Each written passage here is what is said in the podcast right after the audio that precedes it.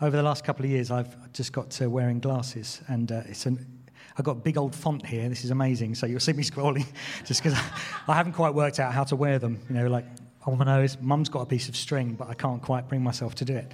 Um, okay. So I know that you guys have been um, on a journey um, and you've been over your preaching theme of the last few weeks. And I'm just going to give you a little summary. Now, I'm very scared to give a summary of what's gone before because I've watched you online give a two minute synopsis of, I think, the whole Bible or something like that. And you were even wearing a waistcoat of power. So I do, I, I am scared. I don't have a waistcoat. Um, genuinely, I don't actually have a waistcoat. And I won't be able to summarize it like this man does. But you have been journeying in this area that we, right at the beginning, we were created for a, a, relationship, weren't we? We were created for a relationship with each other, with ourselves, with God, and with the world. But we chose to go our own way. We chose that we wanted to find out what good and evil was all about. We wanted to be God ourselves. And because of that, we chose a different path and we were separated from God. God chose a group of people, He chose Israel the Jews, and he, he wanted to bring his redemptive story through them first and ultimately through Jesus, his son, so that we might live. And us today, living, we're living in the fullness of that, knowing what it's like to be called and chosen by God himself and given life in all its fullness because of his son. The Israelites kept choosing to go their own way. That was a pattern that emerged that they would, they would decide, We don't need you, God, we would go our own way. And then they would find themselves struggling as God said, Okay, I love you so much, I'll allow you to do that. And what would happen is that in the end, they would cry out to God. They would, in their desperation, they'd, they'd call out and he would once again come and save them. But after a period of time, they got fed up with him again and they went their own way. And this cycle would continually happen. How many times in our lives does this happen? You see, it's really easy to look at the Israelites and think that's their story. This is the Old Testament bit, let's get on to Jesus. But actually, this is our story too. That we so often cry out to help to God, and He comes and He rescues us because that's what He does. But when we get a bit more comfortable and we don't need His help so much in our, in our mind's eye, we can go our own way again. And we find ourselves just going round and round the mountain again as the Israelites did. The Israelites were a people who knew what it meant to be exiled to be living in a foreign land. And they went, they, uh, in one of their exiles, they, they went to Babylon. And after 70 years, some of them returned, uh, a remnant, the Bible says, returned to rebuild Jerusalem and re-establish their home. And then what happened from the end of the Old Testament to the New, there was this period of time, about 400 years, where things appeared to be silent where not much happened. Nothing was recorded in the Bible. Now, I know that there's not much happening in my garden throughout the winter, but I know that under the ground things are going on. And God is always at work, even when it seems like He's silent and He seems like nothing's happening. We, we've already mentioned Easter Sunday today. Easter Saturday is that example, isn't it? When, when things are quiet. But the Israelites were longing for the Savior. They were longing for Him. They had been desperately awaiting this Messiah to come. How difficult is it for us to wait for a parcel to come when we've got a notification on our phone that says it's been dispatched? It's on its way, it's coming to you. And you're like, where is it? Uh, where is this thing? It's supposed to be coming. I'm waiting. I don't know what to do. I don't know what the postman's going to do if I go out.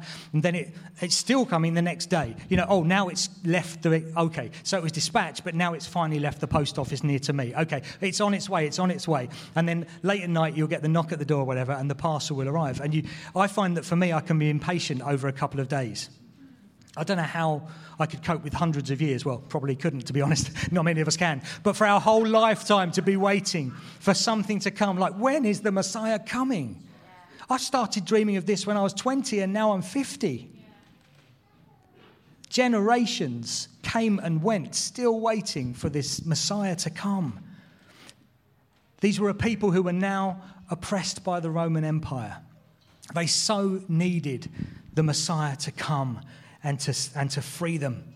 And then the moment comes the big reveal. This moment they have longed for. What's it going to look like?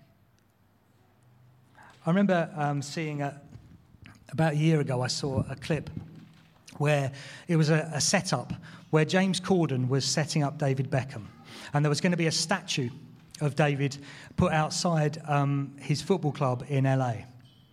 And so David went for this sort of this opening, this pre-opening, to have a look at the statue. The press were there, everything was going on, and deliberately the statue had been made to not look like David Beckham. It only had a few dodgy teeth. It had this enormous, great chin and a very big bottom, and. Um, and so David was there, everybody was there, the whole thing was a setup. This thing was revealed, and you should have seen his face as he's applauding this statue. And he's talking to them, saying, Look at my chin. It doesn't look like, look at my bottom on there. He, he really had this terrible moment. And obviously, in the end, James came out and everything was funny and, and it was great. But the reveal that David Beckham had been expecting is not the reveal that he got. And I think that that's actually how it was for Israel in a much more serious way. They had been longing for someone to come and bring them freedom and liberation from the Romans. And Jesus, to many Israelites, to many Jews, would have been very disappointing. They wanted him to come in on a white horse with a big sword, with a big ta moment, but he didn't do that. He did come to bring them freedom. It's for freedom that Christ has set us all free, but he doesn't do it in the way that we think perhaps he should. Sometimes I think about how I would do a big reveal if I was Jesus. If I was the God of the universe and I was finally coming down after all those years to reveal, this is me, I've come to swoop you all up and to save you, I tell you, it wouldn't have been a manger. My plan would not have been a manger. Mine would have been about fanfares on a national, international, global scale. It would have been beautiful. Everyone would have seen it. You wouldn't have been near, needed to be near to this firework display because the whole world would see my firework display if I was coming to reveal myself to the world. But the reveal that Jesus brings is personal. It was then and it still is now. Intimate, heart by heart. That's what Jesus is interested in. And he revealed himself in such a way that not even everyone in the same room knew who he was at the same time. If Jesus had come and revealed himself in this room right now, not everybody here would understand that he was the Son of God. What a crazy reveal for the King of the universe. But that's how he chose to do it heart by heart, intimate understanding and revelation. Do you remember in the 90s, if you were alive and, um, and you, you saw these things called magic eye pictures? Where you used to stare, we used to stare at them for ages, at this sort of 3D image. And someone told you that on there, if you stared at it for long enough and you could defocus your eyes, suddenly this image would become 3D. Please, can somebody nod that you have any? Oh, good. Thank you. Almost got an amen at the back. Okay, so these, these images were, were, were really frustrating before you learned how to do them. Because you would stare, like someone would say, put your nose on it first and then blur your eyes and pull it away. And you know, what did you look like doing this? you didn't know if it was true or not.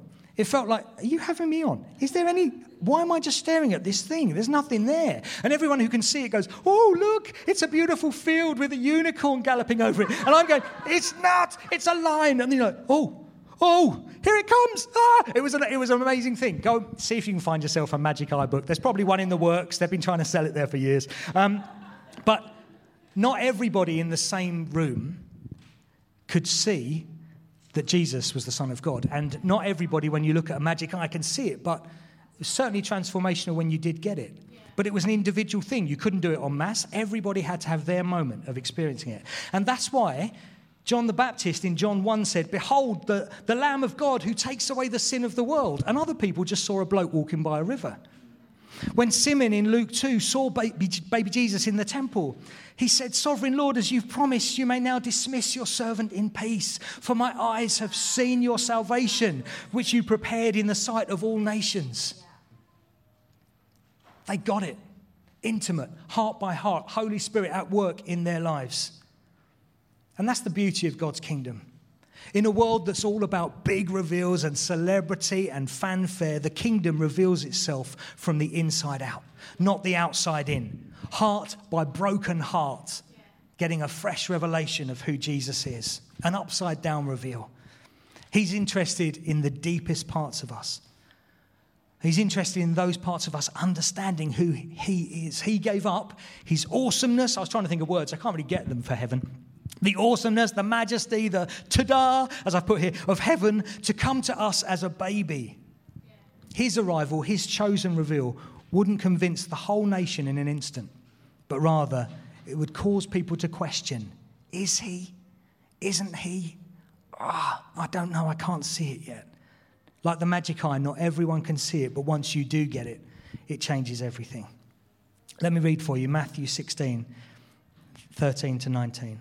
When Jesus came to the region of Caesarea Philippi, he asked his disciples, Who do people say the Son of Man is?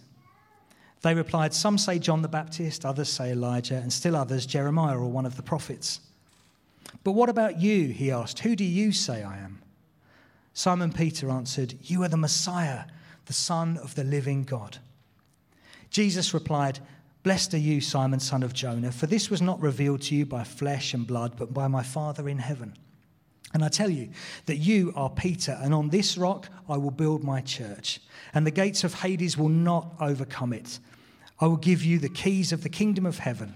Whatever you bind on earth will be bound in heaven, and whatever you loose on earth will be loosed in heaven. So there it is, the big reveal moment. And there are some game changes in this text, aren't there? In fact, there are two pivot points in this encounter that change the game completely. And they are two questions and two statements that we're going to take a quick look at. So the first is this Jesus asks his followers, who do people say I am? Who do people say I am? He starts out there. And I love that. It's such a cool strategy. He doesn't personalize it straight away, he puts it out there. Who do other people say I am? And I wonder if we were to ask that question to those friends and family who don't join us in church on a Sunday, to those people who are out there living a very ordinary life with no frame of reference for this thing that we understand as church, how would they answer that question today? Some people would say Jesus is a good man, for sure. Lots of people acknowledge that Jesus was a good man, or maybe even a prophet in their faith or in their religion. Others use the name of Jesus as a swear word, and pretty much that's the only frame of reference they might have. Others would ascribe to Jesus the source of every conflict and, and um, trial and tribulation that they see in the world. It's a conversation I have a lot with people who don't know God. Why? Why has he become this kind of figurehead, if you like, for some of the things that have been done in his name that do not represent his cause well? And for yet others, Jesus might be a myth that they simply don't subscribe to. A statistic from a Church of England survey back in 2015 says this 40% of people in England do not believe that Jesus was a real person. That is our departure point. We are living in days of great challenge when it comes to the big reveal. Mm. And yet we are also living in days of unprecedented opportunity right. to share who he is. Who do people say I am? But then, as they answer that question and they talk about different viewpoints of who Jesus is, he turns the table. And I love the way Jesus does this. And the second question comes But what about you? Who do you say I am? And listen, church, I think that's the question that God wants to ask us again today. Wherever we're at on our journey, however long we have known Jesus, this question never becomes irrelevant. But what about you? Who do you say I am? Who do you say I am when you're in the desert? Who do you say I am when you're wrestling with unanswered prayer? Who do you say I am when you're walking through a global pandemic and you are beset with grief and sorrow for the losses and the setbacks that you've walked through? Who do you say I am in every season of the soul? You see, It's not enough for us to ride on the coattails of somebody else's revelation of Jesus. It's not enough for us to live somebody else's relationship vicariously through them or somebody else's faith story.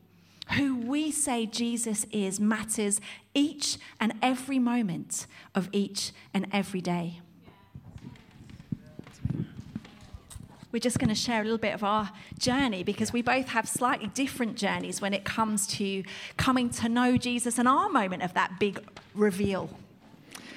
I grew up in um, an active and passionate church family, um, a family of faith. My dad was one of the deacons in the church, always serving in the church, doing whatever could be done um, my mum served in church too. She, played, she was the church organist, um, ran the Girls' Brigade. Ultimately, my mum would go on to work for 20 years in Uganda. Um, real people of faith, real people who love Jesus. And that's the family I grew up in. And I was always in church there were phases when I was only there to get my boys' brigade points. You know, if I didn't go to church on a Sunday, I couldn't win best boy, and that was important to me. You know, I hadn't polished my uniform for nothing, so um, I'd go to church sometimes just to get the points. But what that gave me was an amazing foundation. It gave me an amazing head knowledge and understanding. And when I was 15, I gave my life to Jesus at a boys' brigade camp, and I got um, baptized on the 12th of Feb, 1989, and. Um, that was an, an amazing time for me to do that. But then I went to university a few years later. And like so many people, I could have so easily become a statistic of people who fell away from God. Because university that age is a, it's a trying time. And I realized that I had so much head knowledge and so much grounding. But what I didn't have was an alive relationship in the way that I thought I had it. And so when the temptations of university came, I fell to them. And my, my faith life kind of fell apart during that time. Many people look back over uni as their, their glory days, and I look back ashamed of who I was and, and who I became. And, you know, I don't go to the reunions because I've got nothing to say because I'm. I don't know what to say. Maybe I should go. I don't know. But it, I'm just filled with, with disappointment in myself at how I walked away from Jesus. But, but know this if you've ever walked away from Jesus, or even if you're, you're thinking of doing it or you're in the process of doing it now, he never walks away from you. He pursued me, He continued to chase me down. And after a couple of years of being at uni, I remember um, going to a Boys Brigade camp as staff, and I sat down with my old BB leader, Mr. J. Oh, what a legend. He had been my leader f- for probably about 13, 14 years, and I sat with him and I said, I don't know whether I believe this stuff. I don't know if I believe it. I don't know whether I'm going to walk away. And I remember him sitting there with tears pouring down his face, saying, Well, I'll be here for you, whatever you decide. You need to make your own decision. Um, but I love you and I'll be supporting you. And I, his reaction to me is one of the biggest things that held me in faith. Just looking at this man and seeing why is he so passionate? Why is, he, why is this impacting him in such a massive way? I need to think again. What is it that I'm doing? And I believe that that was a real key moment in my life because I'd been baptized. You know, we think, believe, be baptized, boom, done. But I'd done that because that's what everybody did. Everybody went through that process.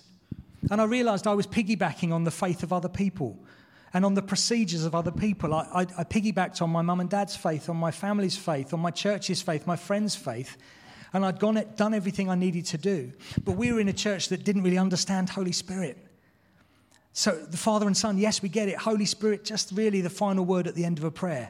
In the name of the Father, Son, and Holy Spirit, Amen. But Holy Spirit had not much else to do in life. So, how was I going to hold together during university without knowing the love and the companionship of Holy Spirit to pull me through? And you'd have heard it said that one of the longest journeys in life is from your head to your heart.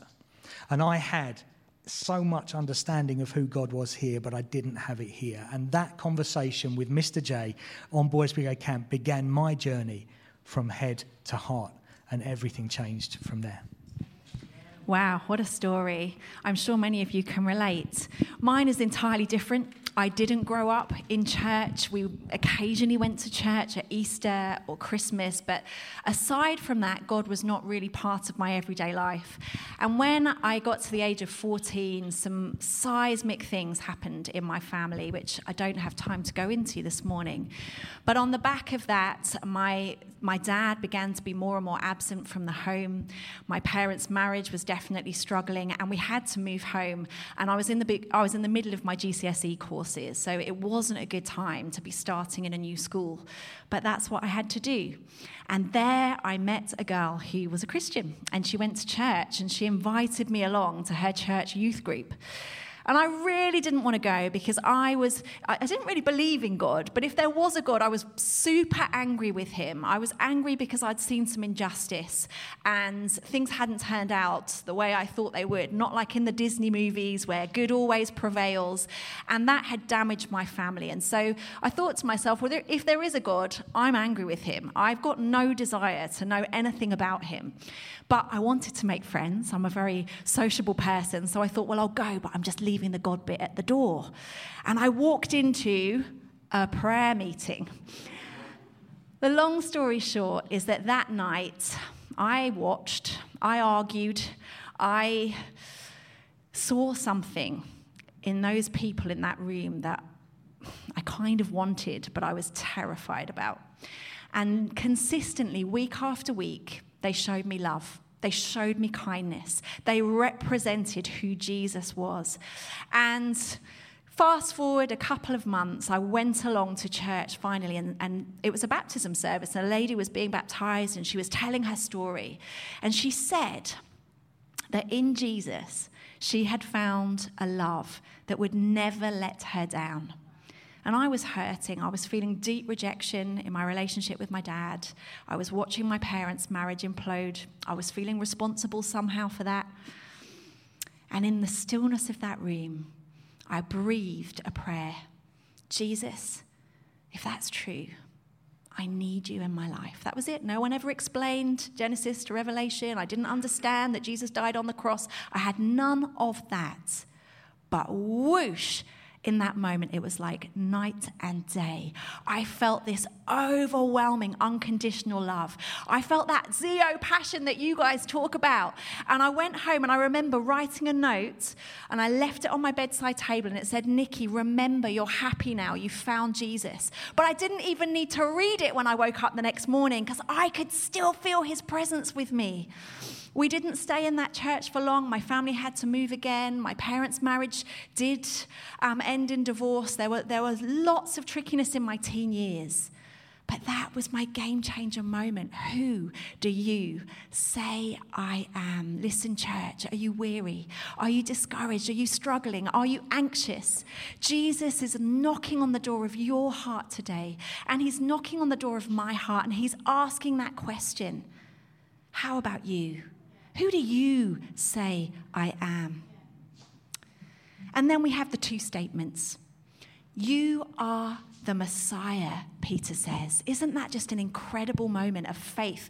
In that moment, Peter is daring to articulate what the Jewish people have been hoping for for centuries. He's speaking out of his mouth in faith this thing. And, and I reckon it was that is he, isn't he moment. Of course, he'd seen Jesus do unprecedented miracles, yes. But nevertheless, he'd also seen the fact that Jesus was, he was fully man. And so to reach out and declare in faith, you are the Messiah, what courage, what bravery. I reckon his heart must have been pounding in his chest in that moment. It was a light bulb moment. It was fragile, but it was powerful. He suddenly gets it.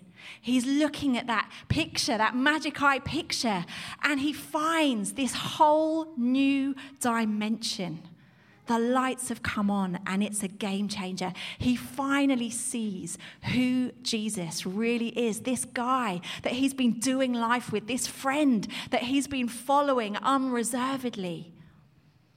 And nothing is the same again. when we answer that question, when we name Jesus as the leader of our lives, as our six year old daughter likes to say, as the leader of our lives, it's a game changer. Nothing is the same again. But then there's this second statement and this is perhaps the most beautiful of all because Peter finds that faith and he steps out on the waters. And when all of his other peers who have walked the same journey and seen the same things are holding back with that question, he personalizes it. You are the Messiah. He's got it. The revelation is there. But Jesus then pronounces over him, You are Peter. He literally changes his name. He renames him. He commissions him, if you like, in that moment. And I love this because it says to me that knowing who Jesus truly is is the key to knowing who we truly are. Just as we pronounce who He is in our lives, He then again turns the tables and renames us. He gives us new purpose. He gives us that sense of intrinsic identity. And the thing that makes it even more mind blowing in this moment is that actually the last time we see Peter is in Matthew 13. And he has stepped out and walked on the water.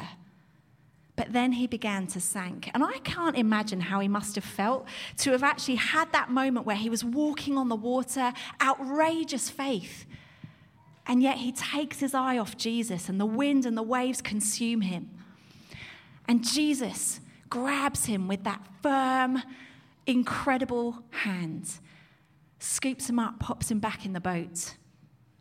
But I reckon he must have felt like he'd blown it, don't you think? He must have felt like he missed it somehow. He was walking on the water, and then the next thing he's sinking. And it makes Jesus naming him Peter, which equates to rock, even more mind blowing. I don't think Peter felt much like a rock in that moment. I think Peter felt floundering and flaky. That was his last big encounter. And yet, Jesus sees the potential within him. Jesus looks beyond his failures and his flaws, and he calls out the greatness within. And he says, You are Peter and on this rock I will build my church. Not just Peter, the man, but the rock of this revelation, this big reveal moment on that rock of faith. Jesus promises he will build his church. He gives him a new name. There's this glorious divine exchange. When we give our lives to Jesus, when our hearts dare to believe in and trust in His true identity, He turns and redefines ours. He sees beyond our shortcomings. He sees beyond our fragile and floundering faith at times. He calls out the greatness in you and in me. And He enables us to become who we are truly designed to be a new name for a new life in Christ. So, as we draw to a close today and we think about those two questions and we think about those two statements, I want to turn them to you. How about you today? Who do you say Jesus is? We may have been journeying with him for a long time, but as I prayed today, I felt so strongly that there are some in this room today, and like Peter, you feel like your faith is fragile, maybe floundering with some of what you've walked through in recent days, in recent months. And that's okay. It's okay to not be okay in church. I know that's a message you send very strongly here in Zio. But I have this sense that today, for some of us, Jesus is asking us to recommit our lives afresh. It's not that we've fallen away, it's just that somehow we feel a little lost. Maybe we just feel a little less passionate than we were when we first came to know Him. Perhaps life has taken its toll. And if that's you today, we want to take a moment to respond as we come back into worship. But for others, I have this sense that Jesus wants to reveal himself to you for the first time. Perhaps you're catching up with this online at some stage. If that's you today, if your heart is pounding in your chest and you're wondering if this love is real, I want to encourage you to take that step of faith, to make that statement. Who do you say I am? You are the Messiah. You're the Savior. You're the one that wants to pick me up and dust me off, rescue me, give me a hope and a future. So, church, I'd love to pray over us as we come back into worship. Maybe we could just bow our heads in this moment.